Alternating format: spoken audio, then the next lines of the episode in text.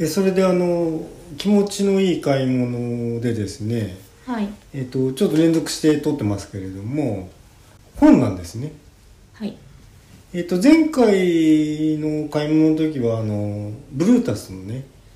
あの山下達郎さんの特集の本のことを多分ちょっと話したと思うんですけれども、はいまあ雑誌雑誌はい今回も雑誌の話で、はいえっ、と僕ねこれのえっ、と中川アコースティックギターマガジンの、うんうん、と中川一里さん追悼特集が載っている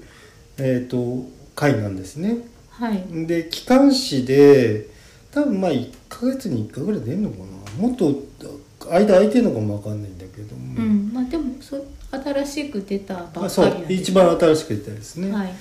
であのこれを知ったきっかけっていうのが僕があのフォローしている方がなんかこう中川一里さんの、えっと、CD かなんかをあの紹介してたんですよはいツイッターで。うんで僕それ見た時にあのそしたらあの4月かな、うんに「お亡くなりになったようです」っていうことあらあらが書かれててはいで僕知らなくてね、うんでその時に「ああそうだったんですか」っていうそのあのその方のコメあのツイッターにリプライつけた時に、はいうんとうん、と僕その、まあ、中川勇人さんが弾かれてるタイプのソロギターっていうのがね僕すごく好きで、はいまあ、それをまあ目指してまあ一生懸命練習したこともあるし。うんでそういったことであの僕の憧れのあの人だったんですみたいなことをそのリプライしたんですねはいでそしたらそこに、えっと中川智美さんっていう方だと思うんですけれどもうんその方があの僕のそのツイートに対して「いいね」っていうのをあの反応してくれたんですよ。はいえ中川さんって思って、うんでその人ほらあのなんていうのアイコンクリックすうるん、あホとーム画面に行かれますよね、はいそうそう中川さんのねお嬢さんみたいなんおおでそれではいあれと思ったらでその人のその時のそのツイートにねうんあのこういったあの雑誌が出ますとはいはいはい紹介されててうんでそれを見てあのその人のそのリンクはいっていうとこであのもうもうもう買えなくなっちゃうとちょっと困るなと思って、うん雑誌がね出る前に、はいあのなんていうのああいうネットで、うんあの予約したんですよ。はいじゃあ本当に偶然、ええまあ、そのえっ、と中川伊里さはんのことをツイートしている人に、はいまあ、ギプでつけて、はでまあ、その時に知らなかったけど亡くなられてたことをい、知知っってて、うん、でそれがそこまでではなくて、はそれに反応してくださった、い、うん、お嬢さん全然知らなくてさ、ホーム画面を、まあ、見に行かなかったら死ぬこともなかった、そうのツイー僕トをはそんな本屋さん毎日行く人間じゃないんで、うん、でまさにその雑誌を別に迷子を買ってるわけでもないんだよないですね、うん、まあ昔はさギターブックとか、うんなんかその手のロッキング F だなんだとか買ってましたけども、はいそれは若い頃ねうんで、えー今はもう全然そのこと知ってなかったから、うんそれであのこういった雑誌ってほらあのインターネットで注文するとあのラグがありますねあの発売した日に来るわけじゃないんではいでそれはあのソフトリー買った時もあの CD ね、はいえーもうおそれもネットでちょっと予約したんで。うんあの多少の不安はね届くまでありますよね。ね、だってその当日になって確保できませんでしたって言われることがないわけじゃないですもんね。ええで、うん、とたまたまその駅中に発売された日にね駅中にの雑誌あの本屋さんに見たらはい、あったと。うんあこれどうしようかなってこっち買ってキャンセルしようかとかいろいろ思いながらはいでもこの程度のその駅中にある雑誌あー本屋さんぐらいでうんあのラックに置いてあるぐらいだから、うんまあ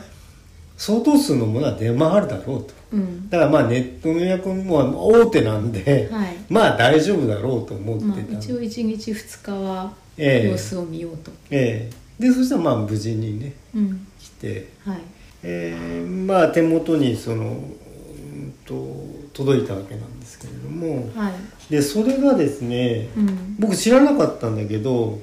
この本にはあの付録歌本っていうのがあつく雑誌なんですねはい歌本歌本、はいあのそれはあの、うん、と今回のやつだと1975から1978シティ・ポップ黎明期の名曲を歌おうっていうはいあのコード譜ですね、あ弾き語り用のえー、弾き語り用のコード譜がついてるんですよへえこれだけでもなんかあの人財産というかなんじゃないですかそうそうこの辺りなんか山下さんの曲とかさ、うん、中央フリーウェイええ山下さあんはラブスペースとでシュガーベイブのダウンタウンですねう、んうんなないよなっていうやつね、えっ、と「俺たちひょうきん族」そうそうそうそうそうそう、はいはいうーんなんかまあそのまあ何曲かうんいろんな曲が入ってると、へえはっいていうのは偶然そのついててもうこここれついてるの知らなかったんでさ、うん同じサイズのもうちょっと薄いやつですねそうそうそうそうであのし画面の質感はあんま変わらないんですけれども、はいでそれがでもさあのそのパッケージにね、うん入ってる時に、うんその付録本が上にあの本体のアコースティックマガジンの上にこうかぶさってたわけですよはいでそれ開けた時にあれこれ違うの来ちゃったじゃんって思ったわけあまよあ手違いではあって、うんはいはいはいで俺この付録本っていうのはついてるの知らないからさ、うんであのぺったんこのこうあなんていうシュリンのクしてありまパすねッケージに入入ってますよね、はい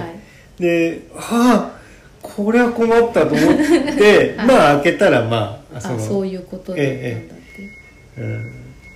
うんでまあ読んだなとね内容のことはちょっとあの雑誌のことなんで触れられないんですけどはいも、でその僕初めてそのアコースティックギターマガジンっていうのをを見たんですけれども、はいすごくもう写真も豊富でねえでいろんなそのアコースティックギター、まあ、このあの中川久人さんの追悼特集っていうのもあその一部分でね雑誌の中の。えはいで他のい通常部分もいっぱいついてて、うんえっと、いろんなこうクラフトギターのこととか、はえっと、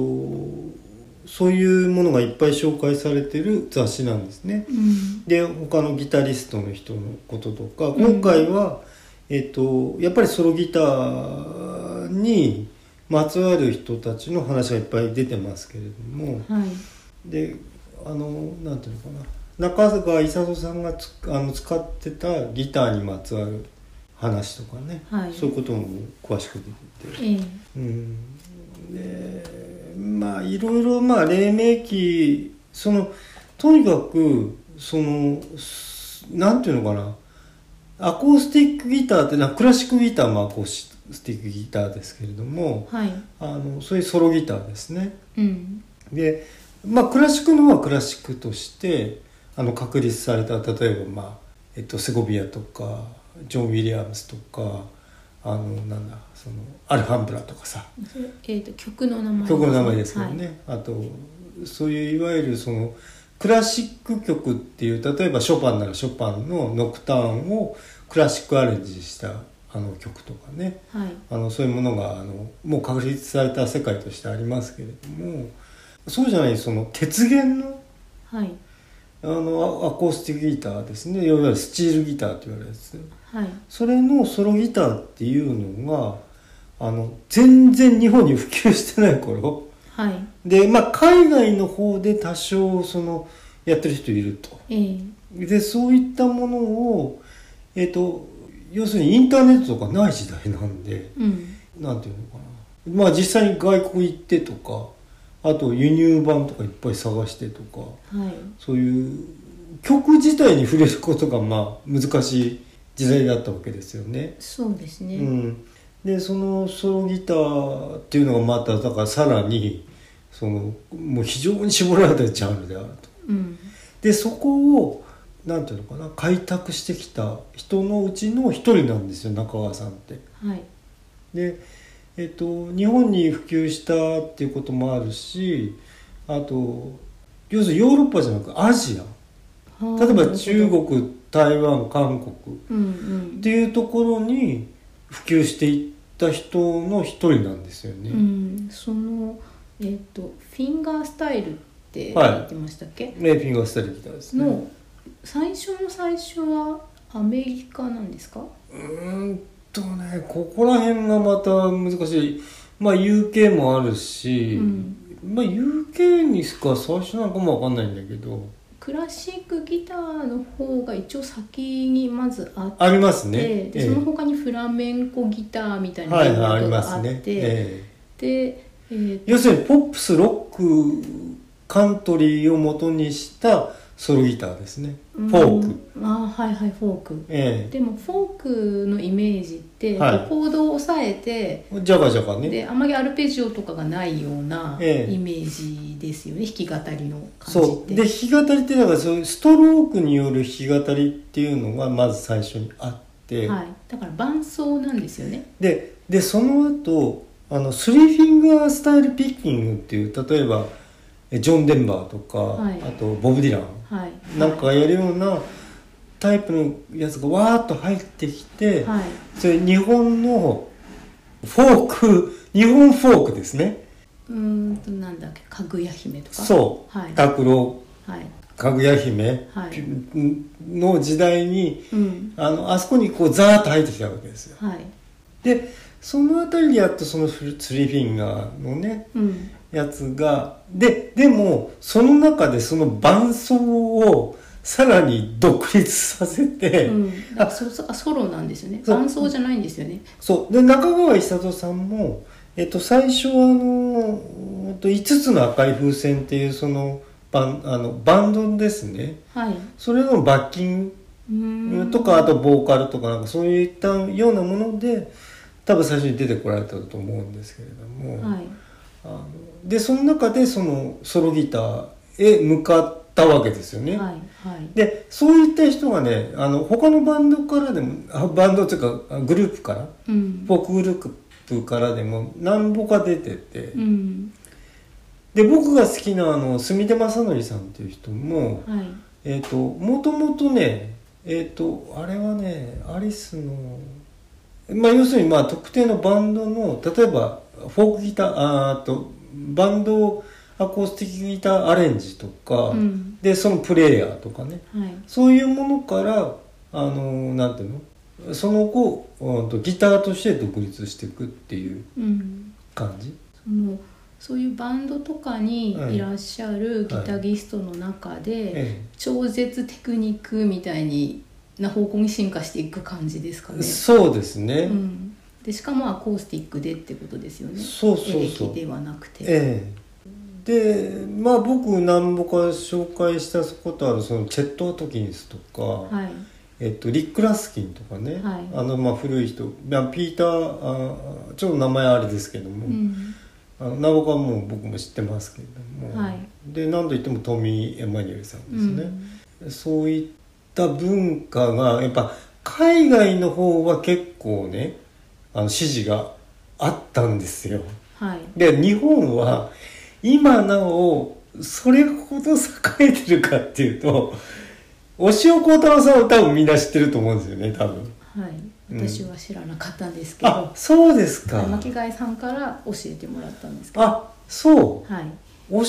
幸太郎さんはあのえっ、とね普通の地上波の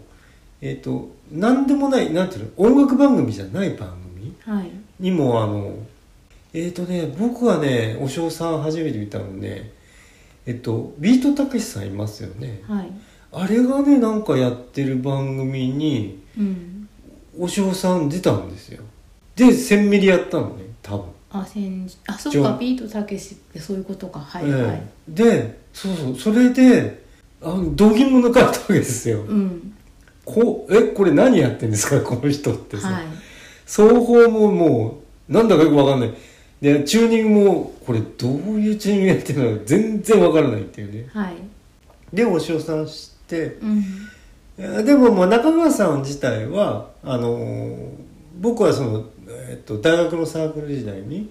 その先輩からあのあといろいろ譜面とか、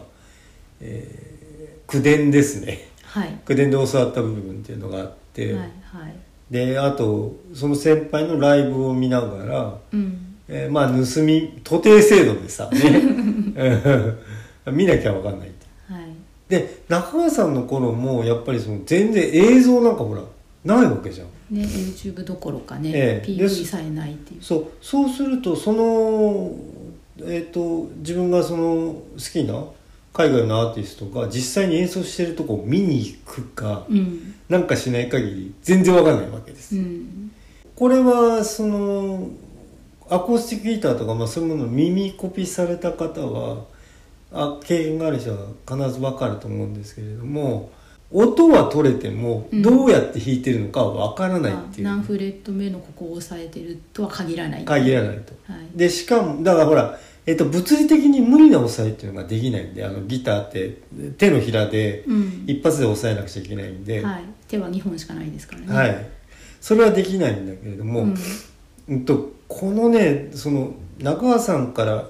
お塩さんとかになってくるとその左手で、はい右手でピッキングせずに、うんえっと左手の、うん、と開け閉めだけであ弦の押さえと開け閉めだけで発音するとかハンマリングハンマリングプリングオフんと,、えっとそういうことのもうちょっと高度なやつですね。はいあと右手も、うんえっと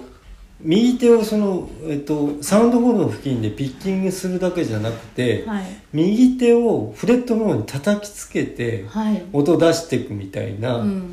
もうなんか非常に複雑ななんかね弦楽器と打楽器を一緒にやってるみたいな、と奏法があのまあいろいろ、えっと出てきててね、はいでもうさらに複雑化してると。うんそういったことって中川さんももうその当時からそのうんと両手をこうなんか交互になんかこういろんなタッピングとかなんとか ボパーカッシブにその叩いたりとか、はいはいであとあとチューニングですねオープンチューニングはいチューニングってレギュラーチューニングっていうのが、えっと、独演からミラーレソシミっていうチューニングでやるのがスタンダードチューニングって言われてるんですけれども、はいでそれを、えー、と特定のねダダルガドとか有名な DADGAD とかね、あの特定のコードが鳴るようなあの要するに開放弦で鳴らしても特定のコードの音が出るようなオープン G とかなんかいろいろあるんですけれども、はいでゆ一番有名なのはドロップ D ってあのい6弦だけ0に下げるっていうのがあるんですけど。はいあのそういうものをやられると実際ね耳こびしたらねこれ何どうやってるのか分かんないんですよ、はい弾いてるとこ見ない限り、はいうん、えなんであのごもうなんかギターの話になっちゃってますけど、うんあのオープンチューニングをねやって、えっといろんなものを公開する人いると思うんですよ。はい例えば譜面であ譜面はまあもちろんおコード書き、ま、あのチューニングも書きますけれども、うん、と音源としてねあの音源だけ出すとかうんあと、まあ、YouTube みたいに動画みたく出すとかいうのはあのねチューニングはね示してくれた方が親切だと思う。うんうん何やってるか分かんないんですよ見るとそうですねまあそこが秘密じゃなければ、まあ、ええ今時、そうもうねい秘密にする意味はねもう今やねないと思うんですよ、ね、だから概要欄に書いてありますって言って、ええむしろそこにアクセスしてもらうとはいはいの方がいいようにで今回の、えーアコースティックギターマガジンはでやっぱりその当時その中川さんに関わり合った人たち、はいあとお弟子さんあ中川さんではギター教室やられてたんで、うんえっとそれの一緒にだから、えっとギター教室に関わった人とか、うんあるいはそのお弟子さんですね、はいどこにお住まいだったん大ですか阪ですねええええもし関東にいらっしゃったら行ってましたかね巻貝さんああまあ知ってたら行ったかもしれないですそのねずっとじゃなくても、ええその夏に1回だけやるオープンクラスみたいなのね、あそうですね人いそうですもんね、はいそういうのねなんかねコースがいろいろやっぱり中川さんも設定されててはい何回ねえっ、とまあ何本みたいうなね、んでここまでできたらあの一応仕上がりみたいうんうな、んなんか以前の買い物会で、えええはいえー東仁先生島崎先生そうそうそうそうの CD の話されましたけど、いはいええ島崎先生も西の方なんですよね。そうなんだよねだからここら辺がね、えでそこら辺もその東京ってさなんかいいようでね良くないのよ僕ぼやけてるっていうかえあ特定の、えー、と深いところがね見えにくいんだよねーうんでやっぱり関西とか例えば九州とかはいそちら側の方がえっ、とその色濃い音楽の文化圏とかさ、うんがある気がするんだよね。そうですね、まあ、でもギターうんはさ、その日本の伝統楽器ではないから、うん例えば日舞だったりさ、はいはい、ね、そういう伝統のものだと西が濃いっていうのは分かるんですけど、うん、そのあでも俺でもね東京の弊害だと思うねとにかくあ広すぎてうん広すぎて、量が多すぎてあはい、あのなんていうの個性が目立ちにくいってうん、でだからあのまあ僕が、えっと、好きなすみれさんがえっとね発売でドルフィンギターとかねそういうのもみんな関西なんですよね、うん、まあ大阪はい、うんだもう僕大阪行ったことないからさうん、どういうことなのかあとあれですよねカラプラジオさんではい、紹介されてたあのギターの工房の人はい、あギターの販販売所っていうかなうん、うん、ショップも、うんあの大阪ですもんね、はい、だからそういうこう色濃いこうところが、うん。あのあるんですよねそのクラシックはうんそこまで東京もだって音大東京にあるしあ芸大かうん芸大うんとねあの国立あこれうんあんまり全然知らないで言うのもなんでいやいや国たちもありますけれども、うん武蔵野うんあ武蔵野音楽だよね武蔵野もあるし、うんありますけれどもねオーケストラとかねはいはいはいバレエ団とかうんあだからそうねだから国際に向かうってなると東京が有利かなうんまあ公演やるのはうん大阪と東京両方やらざるを得ないわけうだけどん住んで活動するにはうん、東京じゃないところなのかなってうん、でそれでまああの今回そのアコースティックマガジンのなんていうのかな良かったなっていうところははいえっと、まずその譜面、はいえっと、抜粋ですけれども、うんまあまるっと全部出てるものがありますけれども、えっと、その南北はその中川さんの、えっと、実質の譜面もあの一部紹介されてますし、ええ私そのページ見せてもらってえ譜面のその直筆のえ譜面がすごく綺麗なんですよえね。そうですねあの島崎先生のね、はいあのアーティスティックうな、ん、あれはその譜面にその書き書くことで書き落とされてしまう曲のムードとか、ええ精神みたいなものをどうにかして表現できないかっていうことだったんですけどそ、う島崎先生はあの線も、うんあの手書きですからうんうんね。でなんかそういうんじゃなくてあの昔手書きで、ええその設計図とか はいはい書いてる製図的な美しさっていうんですか、そう非常にきっちりとしたなんかすっきりとしたあうんのまあちょっと特徴的な譜面ですよねこれうん、字もすごい綺麗というかデザイン的ってい手う、ね、手書きの綺麗さがあって、うんうんそれでその手書きの綺麗さがいわゆる書道とかの綺麗さじゃなくて、えうーんなんていうレタリングっていうのこえうええうんもうちょっと説明的なねそううんだから、うん私その造園さんにいる頃に、うんあの CAD じゃなくて手書きの図面とかもまだ、はい、ね、青焼きにされたのもらったりするのに、うんこう引き出し線がこうちゃんとこうなんていうのはい物差しというか、はいはいはいででそこにあの薄く補助線引いてこの高さの中うんに1文字ずつ文字をきれいに並べて書いていくみたいなうんうんのに似てますね。うんはい、はいであのトップが揃ってるタイプの譜面の書き方でね、あのこれいろんな書き方あるんですよねあのなんていうのえっと音符って玉があって、はい上に棒がついてますけど、うん棒の長さはあの揃えて音階が上がると棒も上に行ったり下がったりするっていう書き方と、はいトップ揃えちゃうって書き方なんですよ。トリミングっていうか刈り込んじゃうえはえですあの中川さんはトップ揃えるタイプですね。うんうん、これ何で書いてらしたんですかねなんか太いとこと細いとこがこう縦棒は細くて横棒は太くてみたいになり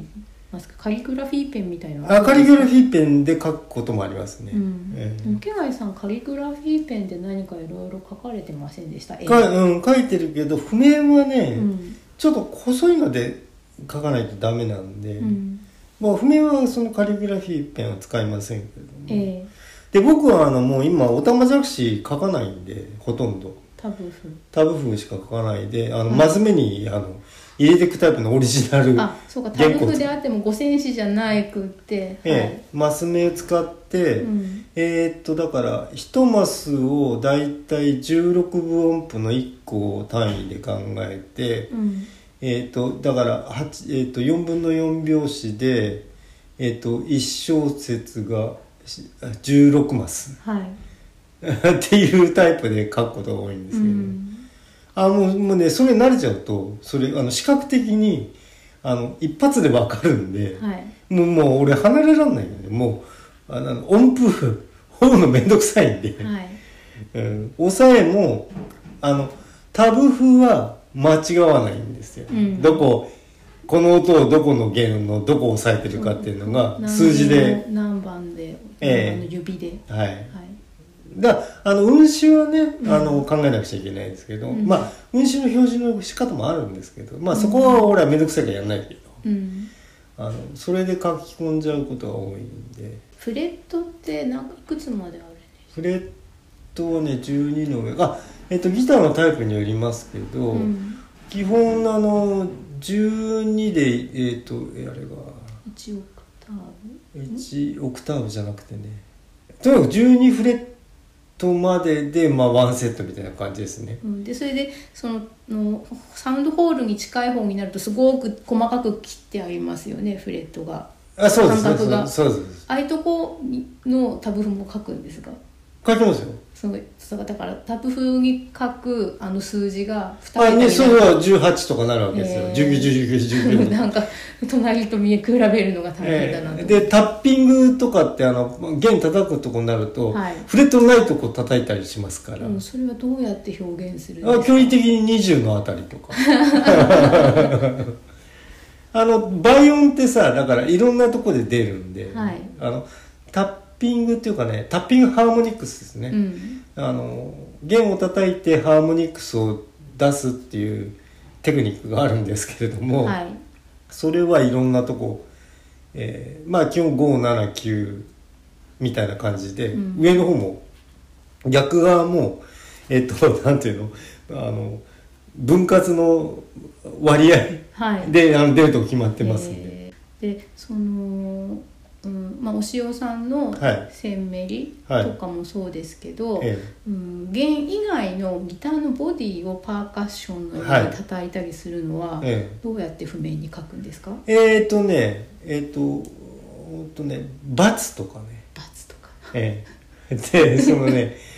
えっとねボディヒットはねいろんな書き方あるタッピングもタップって書いてフレットの覆うところをこう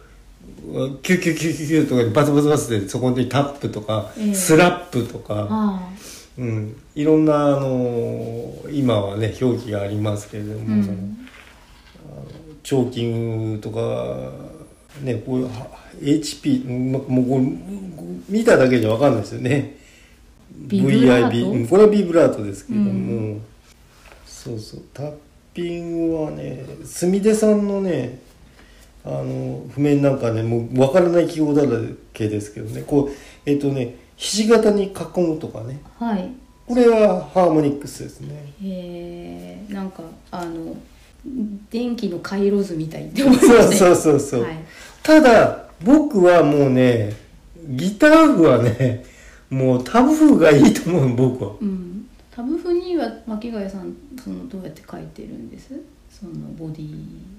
あそれはあの俺あのなんていうの僕しか分かんなくてもいいつもりで書いてるんで、はいうんとフレット数と×ですね、うんなんかここでやるっていう、ええ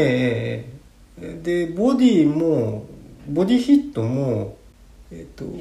6弦側の方にはい、 ×書く時と、うんえっ、と1弦側の方に×書く時とかで、うん親指小指とかはいあなんかそういうことをしたりとか、はいはいまあいろんなことを、まあ、自分で分かればいいっていうことでしますけどね、うん僕ね譜面はね書くの好きで、はいあの昔はそのバンドスコアみたいのも書いてたんですよあの、えっとバンドやってた時はね、はいあのオリジナル曲の時は俺あのさうそういうことをする人嫌いかもしれないけどもあのバンドのドラム譜から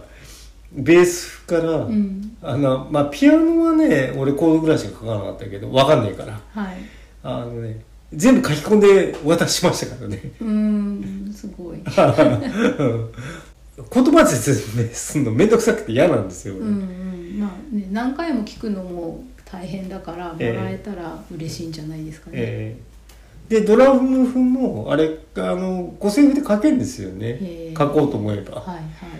あのタンの位置とかタカタカタカタカとか、そのへえあの位置をだからえっ、と2弦がだから左タムで3弦 が中央タムで あの4弦のところがバスバスタムでバスドラが一番下であのシンバルはあのこうなんか特殊な記号みたいのを書いてとかあの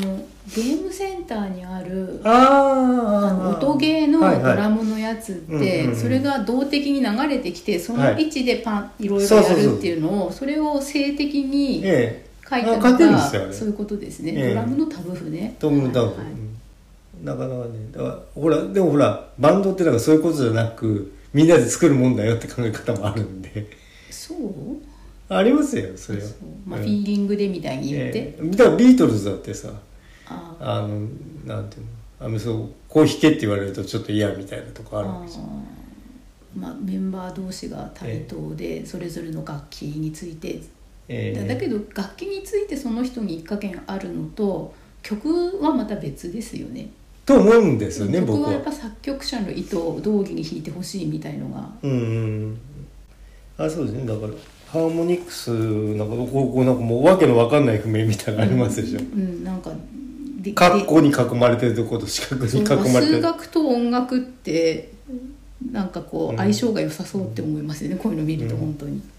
ラライ新しいなんか記号とかライトスライトハンドストローク with タップイングハーモニクス12とかね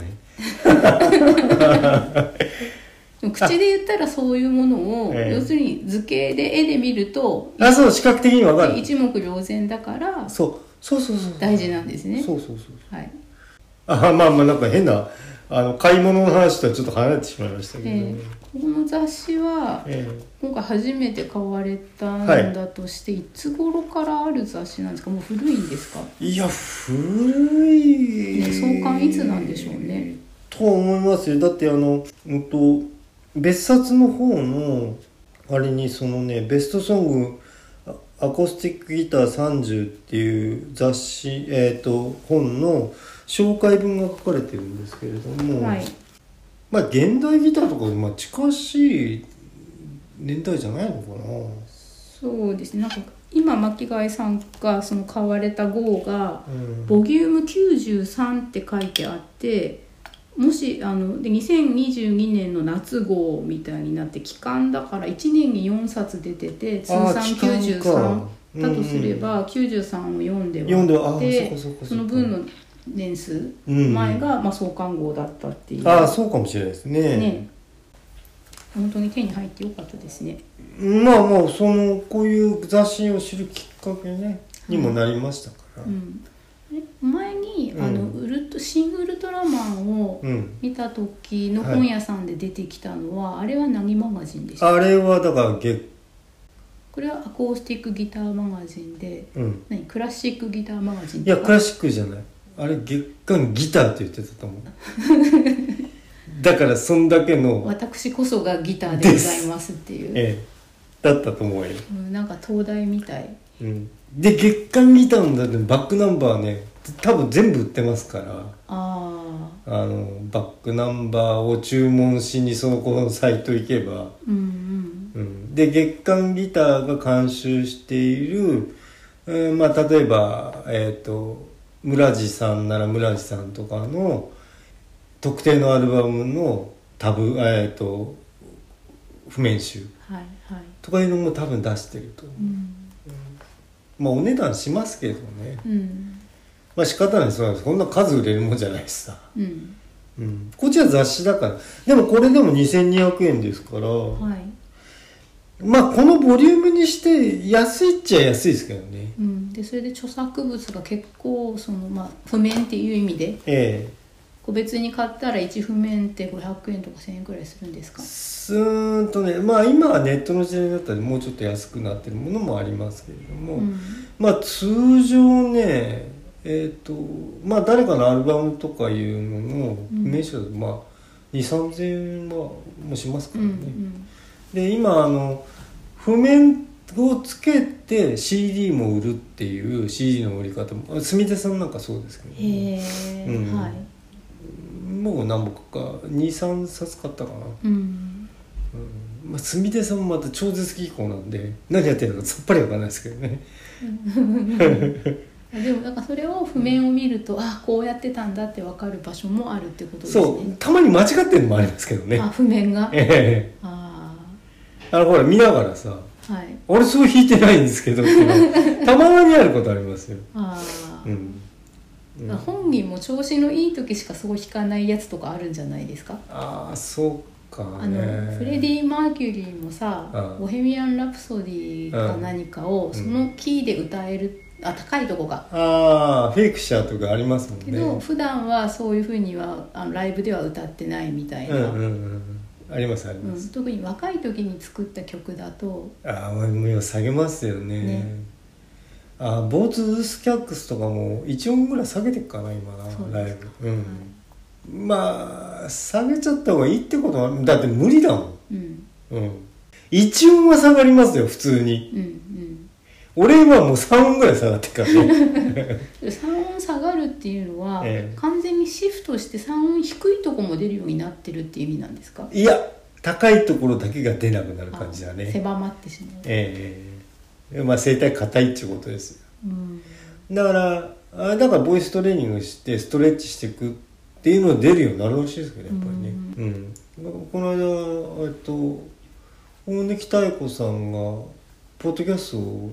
ああとは地上波のねあの FM に出たやつがポッドキャストになってるのがあったの聞いたんだけど今の時点でさらに出てるって言ってましたからへえ、うんっていうのはやっぱりこれは財産だから、うんあの今の力で出せるようにならなくちゃダメなんだっていう考えをもとにうんなんか空に出てるっていう話してましたね。かなんかあの目のね水晶体とかうは、うんんと実際に物理的に、うんそのストレッチしようが何しよううがん、硬、くはいはい変性しちゃって戻らないと不可逆だ老と。老眼になっちゃって、はい手術して削ったりしないとはいはいダメだけど、ん生体はそういうことはないってことですねじうゃあ。んみたいですね。うんまあでもまあまあプロじゃねえですね。 そこまでのことはないんだけど。そうあとだからね痩せて高くなってくるってこともあるしねあ声帯が痩せてああ細く、細くうん高くなる場合もありますね。うんうんだから俺もでもファルセットはもう出ないね上の方はねうん、裏声ですか、うん、はい、もう出なくなっちゃったなそう僕も調子いい時は地声で A ぐらいまで出てましたからうん上の A ね、はいうんまああのこめかみプツになりそうなぐらいうんの出し方ですけども、ね、あれ不思議っちゃ不思議ですよね、うん一体体に何が起きてるのか、ああそうねうん、うん、だって本当は生体だからうんうんとこめかみとか本当は関係ないはずだけどなんかあ自意識としてそう感じるっていうああそうですよね、うなんかあのえっ、と声楽的なやつをさこう鼻の上から出るような気持ちでとかさ、うんあのそういう言い方する時もありますねねまあでも実際なんかそういうの出てるような気もするんだよねうんあの笛と一緒で体が笛になってると、はい、うん、だから鳴るところは声帯だけど、うん、振り絞って出してる感じが、そうですねうんで歌ってねあもうなんかもう全然なんか買い物の話離れてますけど も僕はやっぱねそ本当何度も言うようだけどもあの作為的な声の出し方する歌手が一般的に全部ダメなんではい、それ歌じゃないんですけどってなっちゃうんだよねうんそれは僕が感じる作為なんだけうんど、うんその人にとっては自然なのかもしれないんでそこは何とも言えないんだけどさ、うんえーとでもでもほら七色例えば声,、えー、と声優の人はいだから七色の声出ちゃうわけですよねうんまあなんかいろんなキャラクターの声をか何話し分けられてる人いますね、うん、でそれがそれぞれに自然なように聞こえるっていうのがプロのその優れたうん声優の人ってことになるんだと思うんですけれども、うんあの作為が感じられないようにねはい、大概作為的になっちゃうんで、うん、歌の場合はあそう特に。かなるほどはい、うん、でさあの感動的な声の出し方とかさあなんか前に自然派とか言ってましたねそうええ言われてみれば、 「うん、僕たちは」とかなんか言えるわけようね、んあの言って自然言ってま派した自然派みたいな、 うんみたいな歌い方、ううんん、あなんかもうまた好感 度がない好感度が、俺あれマイナダスメになのどうしてもはいでギターとかも意外と現れるんですよね演奏にええ中川さんなんかも特にタッチがねええまあ中川さんってやっぱりそのえっ、とギターにかけるそのピッキングえっ、とえーピックアップはいとそのなんていうのサウンドシステムですね、うんそういうのもまあものすごくこうなんていうのだってほらもう情報のない時代機械のない時代うにん作ってもらったりとか、まあパイオニアってパイオニアですね、はいでそういうことであのギターの制作会社とかねピッキングアップのピックアップのつねところとかもいろいろこう研究してはい、まあ自分に合ったねリバーブとかね、うん、でリバーブもそのリバーブを一定にした方がいいのか変えた方がいいのか曲によってねうんだからまああのね結構ね中川さんのステージ何ぼかビデオになってるのありますけれどもあのなんかすごいいじってんだよねタク自分で自分 であの自分の横につまみいっぱいあるやつがゴーっと置いてあって、はいまあ何をどういじってたか知らないんあですけどあー、うんそっかなんかエレキだとああのあエフェクターありますよねクイーンのはいはいはいはいえっ、とブランメのモモデルのそのギターってなんか4つくらいなんかあーそれはあのスピイッックアッチがプがそうですね、うんあのピックアップのあのえっ、とフロントとセンターとリアみたいのをうんいろいろこう組み合わせられる、て、えでえそれで何かの何でしたっけあのアンプを通してえでなんかこうディストーションがどうこうとかってやって、ええまさにあその音が出るみたいえなそうですねあ作のり込みがはいはいあの中川さんはそのピックアップの位置を変えるというよりも、うんそのエフェクトですね出た後の、ええそこのつまみのこんなの回してたよね、うんよくなことやってんなっていうステージやりこながらの曲にはこの値っていうのがあるんですよねでしょうねきっとうんうんうん今だったらきっと覚えさせといてああプリセットでねピねッてスイッチ1個で聞いてね聞いたことをできますね、うんつまみでやってました よ、うん、いやだからそんくらいやっぱ考えるんだなっていうことだよねあとホールのサイズによってさはいだってホールエコーがあるわけだから、うんうんあの普段のだからドライなっていうかなんていうのハーハードじゃないあのソフトな吸音性の高いところでやるのと、うんハードな部屋でやるのと当然違いますうもんね、んだからきっとリハーサルの時にこえのえ曲はこれくらいっていうのそを、まあ、書き留めるなりなんなりして、うんであのそのホールに合わせてえエフェクトを調整して、うんで本番されそるんうですだねから多分ね贅沢な人になると俺ここでしかやんないとかいう人いるんだと思うんだあよこねの曲はここがベストだからみたいな、ええあの島崎さんもさ、いここのホールはこのギター鳴ってくれないとかいうことをおっしゃってましたよねあなんかおっしゃってましたね、うん、どうしてもダメででもダメだと思ったらあのちょっと時間が経って弾いたら、やっぱなりましたねそうそうそう不うん思議な話でしたけど、うん、感覚的なね、うんあの微妙な差をこう感じ取るタイプの人はそういうことは、うんえ後ろにいた方が聞こえるとかさ、うんなんかいろんなことをおっしゃってましたね。ええまあ、といったことで、えっと、僕今泣かないようにさらっと話してきましたけど、ええあああの中川さんが亡くなられてること自体ショックだったわけだしええもう4枚号泣してましたね。ええだってね表紙が中川さんですもんねええあの本当ねまあ青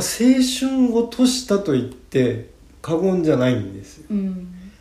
まあ大学の先輩がねはい本当に教えてくれたっていうことがきっかけでね、えだってもう一晩中練習してたこともあるえし、うんうんまあそういうもんなんですよあのアコアコギってさ、うんあのほらアンプ通さないからまあ音でかいからそらあ薄いアパートでとかでは鳴らせませんけど大きい音ではね、はでも結構あの自分なりにあのミュートかけちゃう例えばちょっとティッシュ挟んじゃうとかさ、うん、あなるほどそれでも昔の工夫はい、ええあのーウレタンでこうパチッと挟むミュートとかもありましたけどねあそうですう、ん、うん、そういったことでだからサイレントギターとかね欲しかった時もありますけどねああはいはい、うん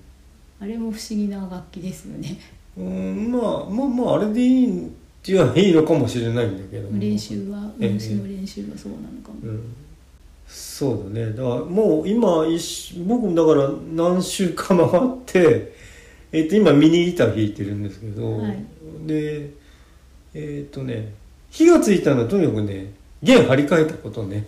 あの、うんミニギター用はのい弦買って張り替えてみたんですよ、はいはいいや別にその弦がいい悪いじゃなくてあの気をつけた方がいいのはねえっと間違って買っちゃダメですね普通のギターの弦だと思って買っちゃうと弦の距離が短いん であのミニギターってあのフレットの長さがねあフレットじゃないやネックの長さが短いんで、 3分の2くらいすもうちょっと短いかもしれなあいそうですか、これねうん、でそうするとあの、えー、と普通のギターに貼ろうと思っても弦が届かないってことになりますから はいそれだけは間違ってはいけませんけど、ええでも非常にねほんとね前に貼ってあったやつね、まあ、ちょっとエレキ用の弦で、うん線が細かったんだよねはい、で、えー、と巻き方ちょっと失敗しちゃって、うんあの非常にチューニングが狂いやすい巻き方しちゃったんで、うん今回は意外とちゃんとしっかり巻いたんで、ええ意外とチューニングも安定しててあこれやっぱ俺は繊維弦が悪いギターが悪いんじゃなく て俺の張り方が悪かったんだなっていうのが分かりましたけど、ええで今3セット買ったんでもう切れても出してたんではいはいまあ切れることはありませんけどね僕はストロークするわけじゃないから、うんで僕そんなにうんと緩めて、えー、ともう一回貼るってことはあんましないんではい多少緩めますけども、うん弾かれてる時にね、はいそんなにうんとテンションかかってる感じもないんで、うんまあいろんなあのだからねえっ、と年齢とかねあんま関係ないんであのいや始めたい人はねウクレレだろうなんだろうがあのピアノでも何でも始めたらいいと思いますよあ楽器ね絵でも何でもあはいはい今ちょうどすずりがあの、えっと T シャツセールやってますけれども、はいあのやっぱほらあの自分で描いたやつってさうんと例えば非公開にしちゃえばあんま誰にも怒られずにあのそれはコピーしちゃいけませんよ誰かの絵ともうたか。った自分のための一枚作るんでもダメですよねそれえはえはいうんはコピーしてやってはね、うんだからオリジナルで作るんだったら、うんあのあのなんていうの画画像をうんあのなんていうのじゃあ似顔絵描こうかなんだろうかさ、うん、だからまあ別に絵である必要すすららなないくてですよねお気に入りの写真がそうそうそうのスマホで撮ったやつがあれば、うんうんそれだけでもいいわけですよね。そうそうそうそう、だから意外とね俺は楽しいと思うよあのそらさ万からしたらさうん値段が、ねそれはおいそれとはでまあセールの時だったら、うん T シャツのレギュラー T シャツだったら1枚2,000円以内くらいで作れちゃうみたいな感じですよね。そうですよね、うんまあ、T シャツならばそうでもまあ他にもスマホケースとかいろんなものがあるんですよね。うん、スマホケースなんてねこうもうなんか思ったところに自分の柄入れてとかさうんじゃあ名前入れたんだっていいんだし、はい。うん、何でもいいからね、うん。いいと思うんですけどね。あのほらあなんと絵描けないなとかさなんかそんなこと思わずにはいやってみたらいいと思う。うんまあ、あとそのお子さんが描いた絵をスマホあでそうだ撮よっねてそでそれをカバンにプリントしたりとあかそうそうそうそう。なんか帽子にプリントしたりとかうんできるのもいいですよね、うん今やねその時の子供しか描けないような絵っていうのがうんありますからねうん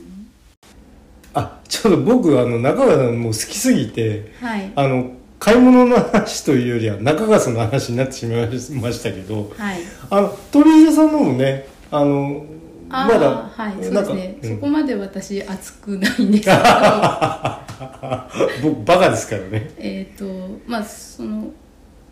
映画でうん「エイリアン」シリーズってあ知ってますよどれくらい見ましたえーとね2位ぐらいじゃないかな多分3と4は見てない、見てないと思う多そうで分すテレビやったえーいややってんじゃないですかもうずいぶん前ですもんねあそう4も含めてあじゃあ見てないかまあ記憶がないか見てないかだななんか「エイリアン」の1はもう初めにあのリプリーが、はいたちがうん不時着して、まあ不時着じゃないな、えー、と救援信号あがーあそう行くんだるよねからって言って行ったら、うんそこでエイリアンの卵がごっそりあって、うんそれで、えー、と一人寄生されちゃって、はい船に連れて帰って、うん船の中でエイリアンがあのビビャって出てきて、うんうんうんまあキャーっていうねそうそう出てくるやつねでそれでその一応筆ごと爆破なりなんなりして、退治して、うんで救命艇みたい一なのに人だけで帰ってくんだっけあれ、猫とうんジョーンズっていう猫と一緒にうんうんうんうん帰ってきて、うんでそれで地球に帰ってきたら、うん地球ではすごい時間が経ってて、うんうんうん家族ももうみんないいなくて、うんうんうんで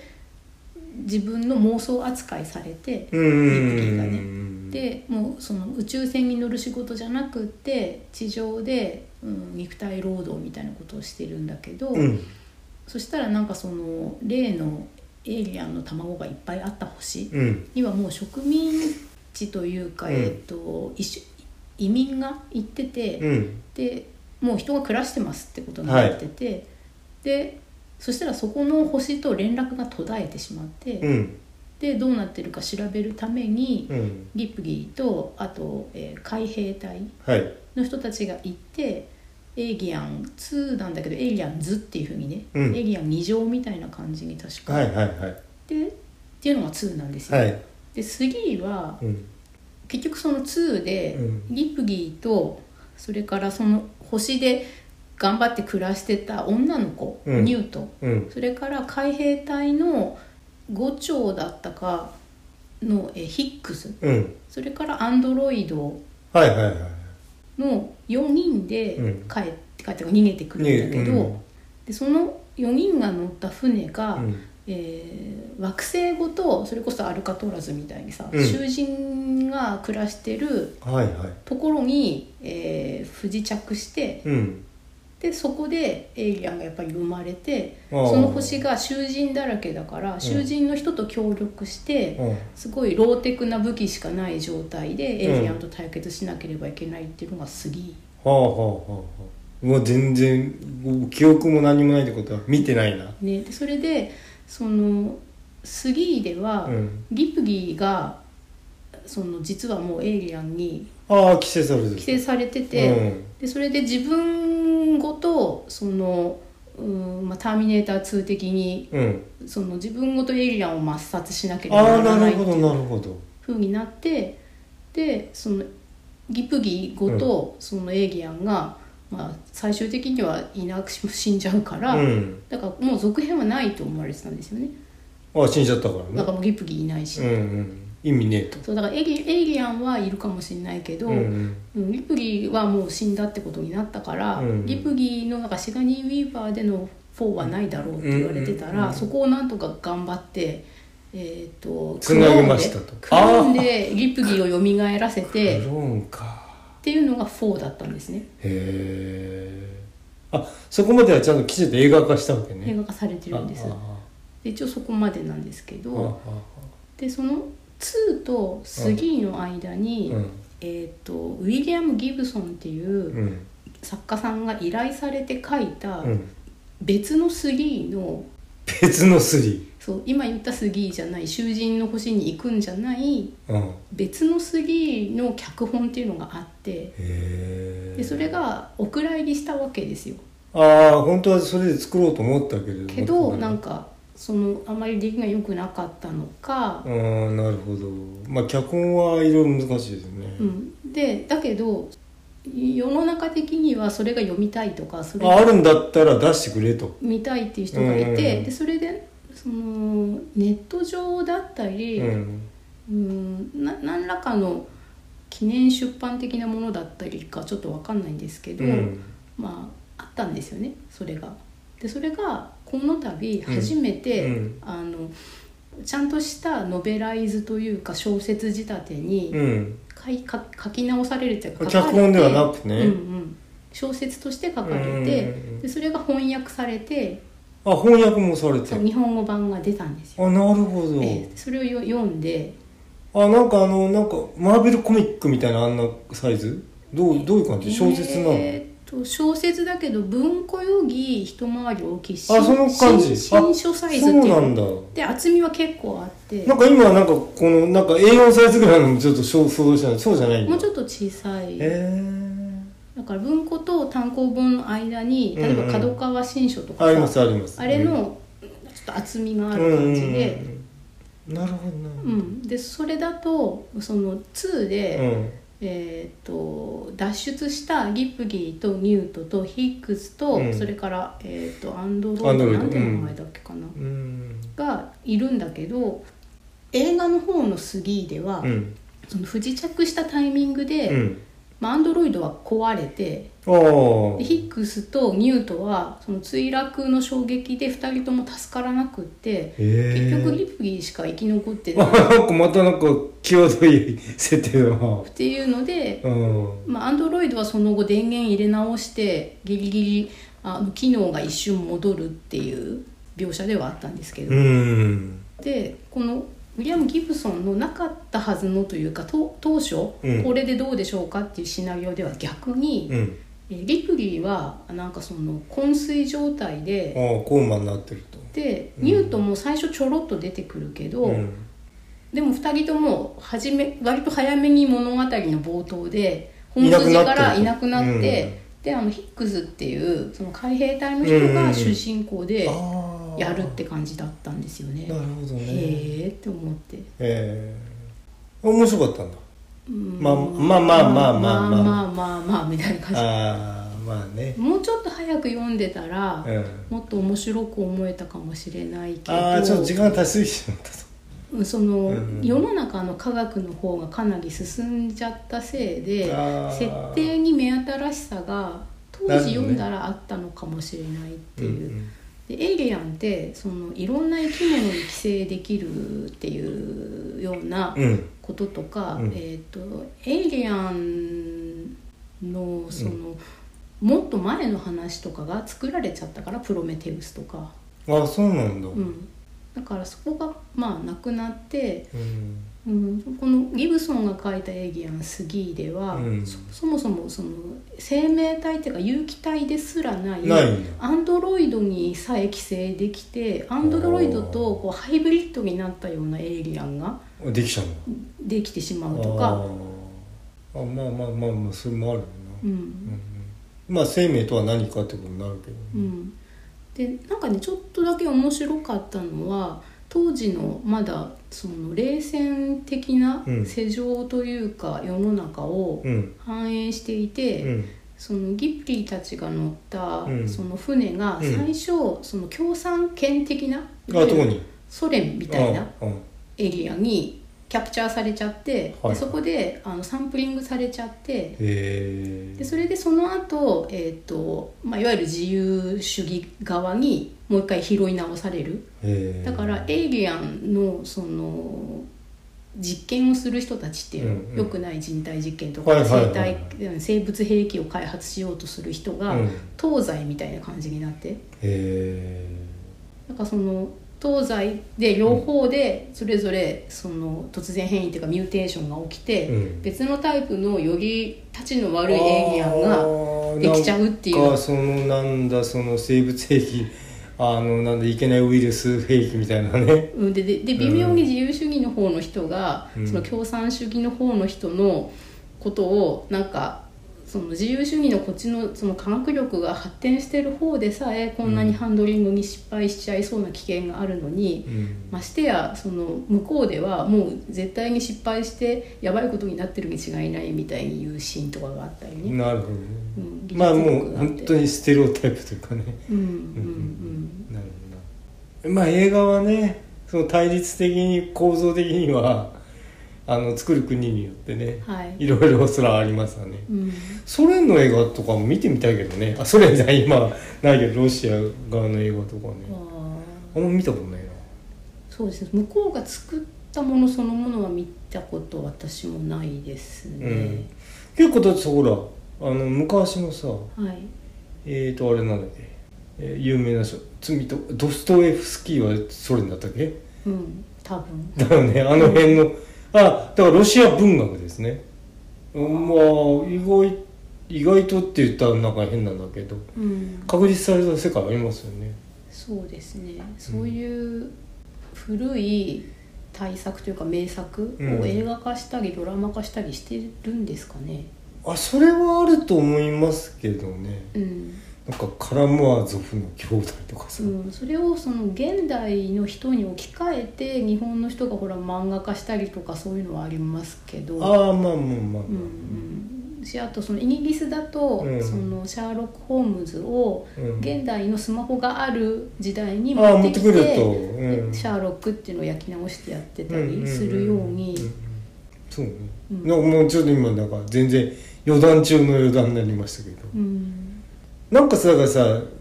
意外と狭いよねなんかね 日本あ日本が狭いわけじゃないけどさえ世界の人がそれぞれ住んでるところではい狭いんだと思うんだけど、うんそんなにさなんかよそのさ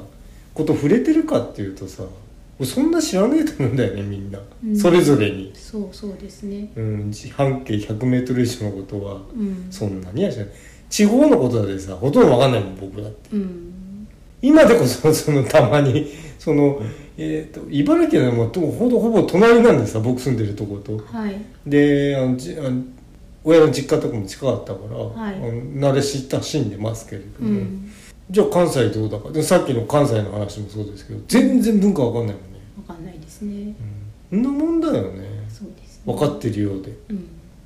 うん、なかなか難しいとこあるよそういうこともロシアの映画わかんないですけど、うんあのシネマチュプキタバはいナはいはいさんとか、はい、うんだとうんといろんなものがかかるから、そういうとこでちょっと気をつけて、うんう今後のんう予ん定とか見てたらっあていうのもあるしーあのインド映画はね一ジャンルだから見たりするし、うんうんうんそうですね、うんだからそうね中国の映画とかだってさ俺真剣には見たことないの、あ一回もないですね台湾とか韓国とか俺韓国もうんあんま見てないんだよね私もないですねあの、うんタイあ韓国ドラマうんでちょこっと見たものはあるんですけど、うん映画はほぼないかな、うん特にあのホラーがあの評価が高かったりするんですけどあそうなんですかあんまりホラー見ないので、ああじゃあそのジャンル自体としてうね、ん、で中国映画は、まあ、見てないから噂程度ですけど、やっぱりその抗日とか反日的うんなキャラクターーが埋め込まれてたりするみたいだよとか、ああ噂ではね、うんうんそうこの韓国映画もほらあのアカデミー賞じゃないあれなんだっ反け反半地下家族じゃない、うんなんかんか見たかったよね、うん、怖そうなやつねそうあれも俺見てないかもね、うん、あんまり見たいと思わなかったですね、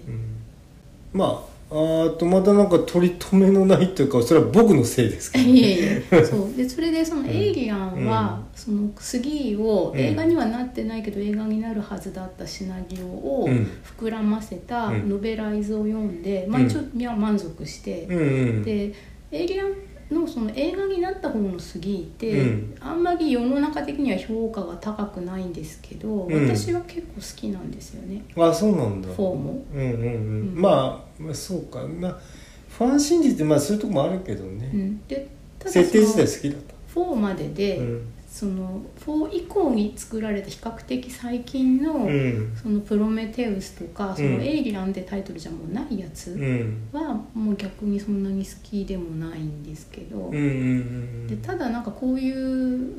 設定が作り込まれてる系の映画って、うその映画だけじゃなくてノベライズされてるものを読むのが結構好きで、ああなるほどうねん、だからそのスギーと4の、えー、と評価がうんそんなに世の中的に高くないけど、うん私がその3とか4が好きなのはうん多分そのノベライズされた裏設定とか、うんあの映画には出てこない内心の気持ちうんみたいなものとかしうんキャラクターのうんを読んだからかもしれないなって。ああなるほどああ読んだからねそうそう、んんんで「スナイトロン」でもちょこちょこお直しとやかりますでね複数のその媒体で、これ違いますよね読むとうねん、うん、あれも読んだんで俺やんな犬をやんなくちゃいけないですよねあなるほどはいはいはい、うん、まあなんかねあそう俺本当ねあれ読んでみて、はいなんかあ俺はもうほんとねちゃんと読んこういうことをこう知ってはい、見なくちゃダメだと思ったわけよなんかね、ええ最初の印象があまりガラッと変わったんではいはいはい、うんじゃあ今度犬王の話をうんあまあそういったとこかなえええーとこれが8月の気持ちの良い会話、買い物の2ですけれどもそうですコンテンツバージョンですね、うんうん、1はアパレルバージョンうで、んうん2はコンテンツバージョンでしたね もうさあの買ったものももうこう長い回がさらに2回になるというねねどんだけは熱量高いんでしょうまかあでも欲しくて買ってるから熱量自体はあるんですけどそうだよねうん、まあ言い訳がましいですがさあまあ、はいということでね、はいあ今回はじゃあこれでおはい疲れ様でした。お疲れ様でした